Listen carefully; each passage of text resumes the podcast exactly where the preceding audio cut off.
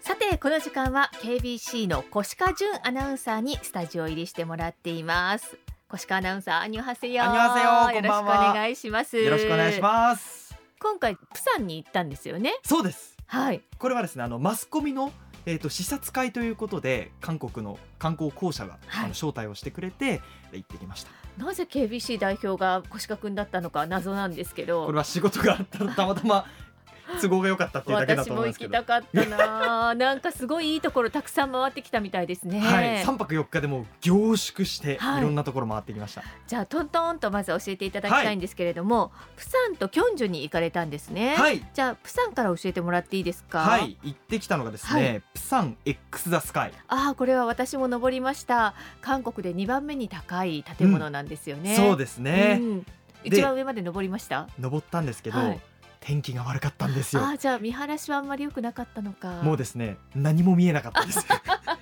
あの真下の景色が丸見えのガラス張りのところあるじゃないですはいありか、ますありますショッキングブリッジ、うんうん何も見えなくてあもじゃあ逆に渡るのは別に怖くなかったう、うん、怖くなかったですなんか雲の上を歩いてる感覚でなあーんかそれもそれで新鮮でしたねとそうてでもすよね私2日間行ったんですけど、はい両方とも見えませんでしあた二日行って二日ともダメだっ2た日んですともダメでねした、なんとうんでもまあ違う楽しみ方があったということで、はいその他には他にはですねミラクザマーケットっていうミラクザマーケットっていうのはどこにあるんですかこれあのプサンのカンワン林のすぐ隣のエリアの民楽洞というところに新しくできた施設になるんですけど海の目の前に立ってるんですよどのくらいの大きさなんですかねもう日本のショッピングモールを超えるような大きさでそんな大きい施設作りは倉庫みたいなうんうん感じなんですけど中がすっごくおしゃれではいあの若者が夜10時くらいに行ったんですけどたくさんいましたねえー、どんなものが売ってるんですか、アパレルショップもありますし、うんアクセサリーも売ってて、うんあとは今韓国で流行ってるプリクラとかもああるんですよあーなるほどであとはビールも買ってその場で飲めるスペースがああって、ー飲食スペースもあるんですね飲食スペースもありますでその飲食スペースがまたすごくて、うん階段になってるんですけど中で窓が広がっててはい、その先の景色が海なんですよあでーさすその先に関湾大が、橋うんダイヤモンドブリッジが一望できるっていうスペースで、美しい橋ですもんね、そうなんですすよ夜に行ったんでもう本当に綺麗でへーで若者たちがもう10時過ぎてても階段で座りながらみんなで喋って飲んでっていう光景が見られてですねすごい良かったですねミラクザマーケット、はいちょっとここは要チェックですね、うんまだオープンして1年くらいなので、うんぜひぜひ訪れてみてくださ、はいい、その他にはヘウンデビーチに行きましたね、うんうんこれ私が泊まったホテルの近くだったんですけど、はいすっごいプサンの印象が変わったというか、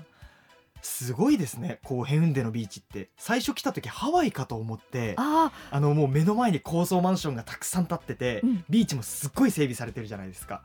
で私その周辺に泊まったんですけどもう夜12時ぐらいまでもう若者がたくさんビーチの前で集まって、ー、うんそれこそお酒飲んだりビーチの前で楽しんだりしててすっごい賑わってましたね、へえじゃあヘウンデに行ったっていうことはブルーラインパークとかあのスカイカプセルとか乗りましたか乗りましたあの映える列車いやよかったですねあのキューブ型のねカプセルはい可愛いですねあれね、色とりどりのカプセル型の列車がとことことことここうね等間隔でこう走っていくんですよね、はい私この間行った時は土日だったのかな土日でやっぱりね予約してないといい時間帯には乗れないみたいで人気があってへえそうなんですよまあ確かに私が行った日も雨だったんですけど結構お客さん並んでて、うん、行列になってましたね駅は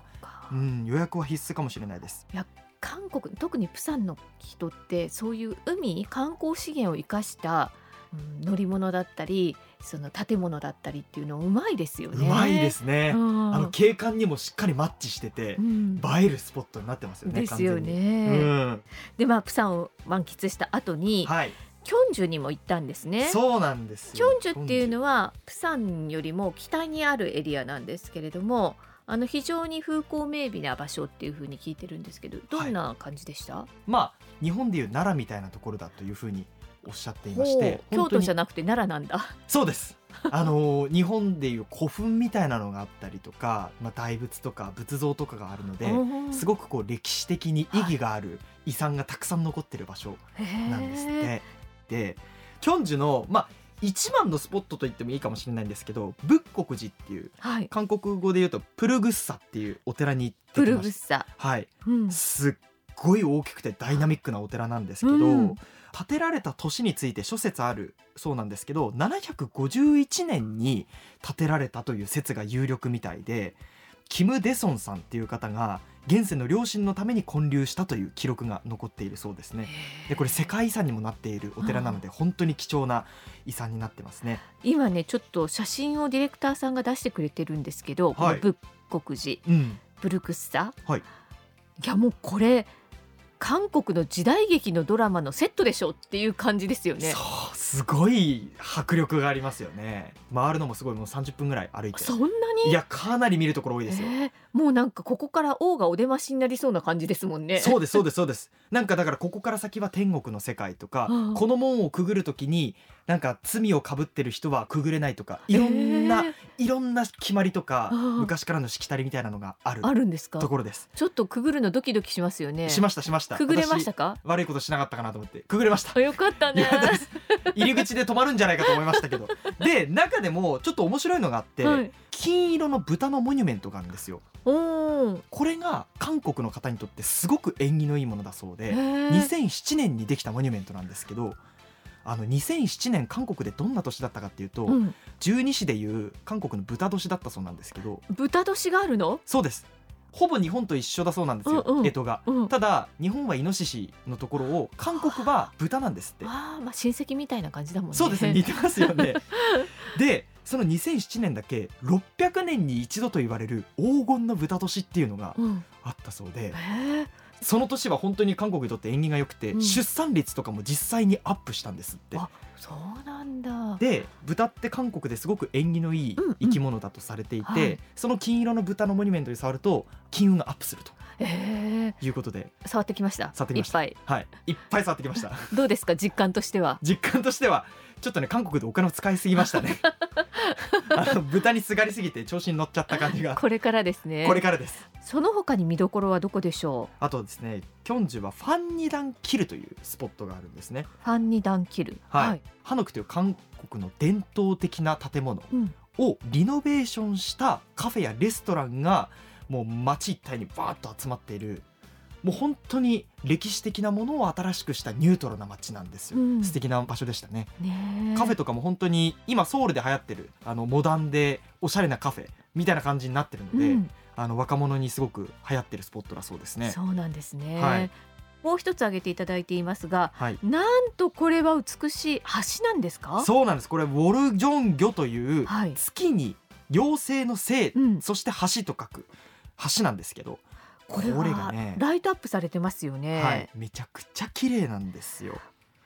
わあこれあの統一白木時代に建てられた橋だそうで、うん一度なくなったそうなんですけど、はい2018年に復元しまして今国内最大級の木造の橋だそうです。木造なんですね。そうなんですよ本当にもう王宮の橋みたいな、いや本当美しい幻想的ですね。はい、でこれ夜行ったんですけど、うんこの橋の上から見える景色もすごく素敵で、うんもう本当に綺麗な山とあとはハノクの屋根うん暖かな街の光がねすごく見えるんですよ。だからこう昔にタイムスリップしたかのような感覚に陥れるっ ていう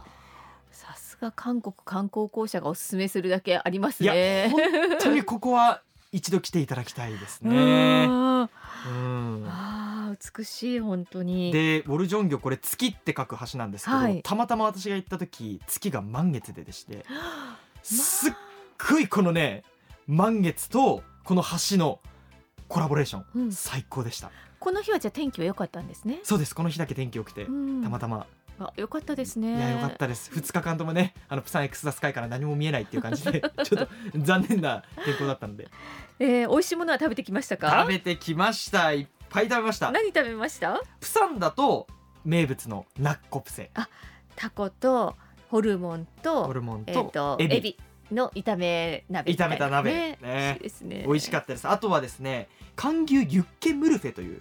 これあの牛肉のユッケが乗ったうん盛岡冷麺のような食べ物なんですけど、うん、コチュジャン風味のスープと、ね、ユッケが最高に合うんですよ冷冷麺です。だから冷たいんですけど、うんうん。この冷麺に締めとして白米を入れますこれが合うんですよあーめっちゃ美味しいですへーあの甘酸っぱいので夏とかにすごく食べやすいサラサラとサラサラと食べやすい味でしたねう、んであとはあ私一番びっくりした食べ物紹介していいですか、はいお願いしますぬたうなぎというものぬなんたですけどうなぎ、うんどうやって出てくるかなと思ったらびっくり目の前に鉄板が敷かれるんですけど、そこでもう切りたてそして皮むきたてのうなぎが生の状態で出てくるんですよだからほうそれそのな生のぬたうなぎにただコチュジャン風の赤いタレをかけただけっていうその状態で出てくるので、うんぬたうなぎがめちゃくちゃ生き生きとして泳いでるというか動いてるわけですよあまだ動いてるそうすっごいピチピチ動いてますヌタウナギって調べてみたらあの無脊椎動物で骨がないとあーで全身筋肉なのでうん多分動くんですよあのあ切ったりりしても日本のうなぎとは違うんだ違います種類違いますへ無脊椎動物そうなんで動いたままあの炒めるんですよ火を入れてひだからちょっと見た目はねグロテスクです今ちょっと動画で見せてもいいですかーうわーうわただー うん食べるとですよ美味しいです 食感は砂肝に近い感じちょっとコリココリリコリしてるんですね、コリコリしてて、うんやっぱり本当に締めたてなので風味も良くてですね、うん臭みも全くない、うんでそれがコチュジャンのタレとよく合うんですよだわあから全然食べる前とイメージ違くて美味しいです、うんぜひぜひいい経験になりましたいやーということでなかなか強烈な体験もしたはい、プサンとキョンジュの旅だったんですね、はい、飲むましつような旅でしたここまでは小鹿純アナウンサーでした小鹿さんカムサムニダガムサムニダー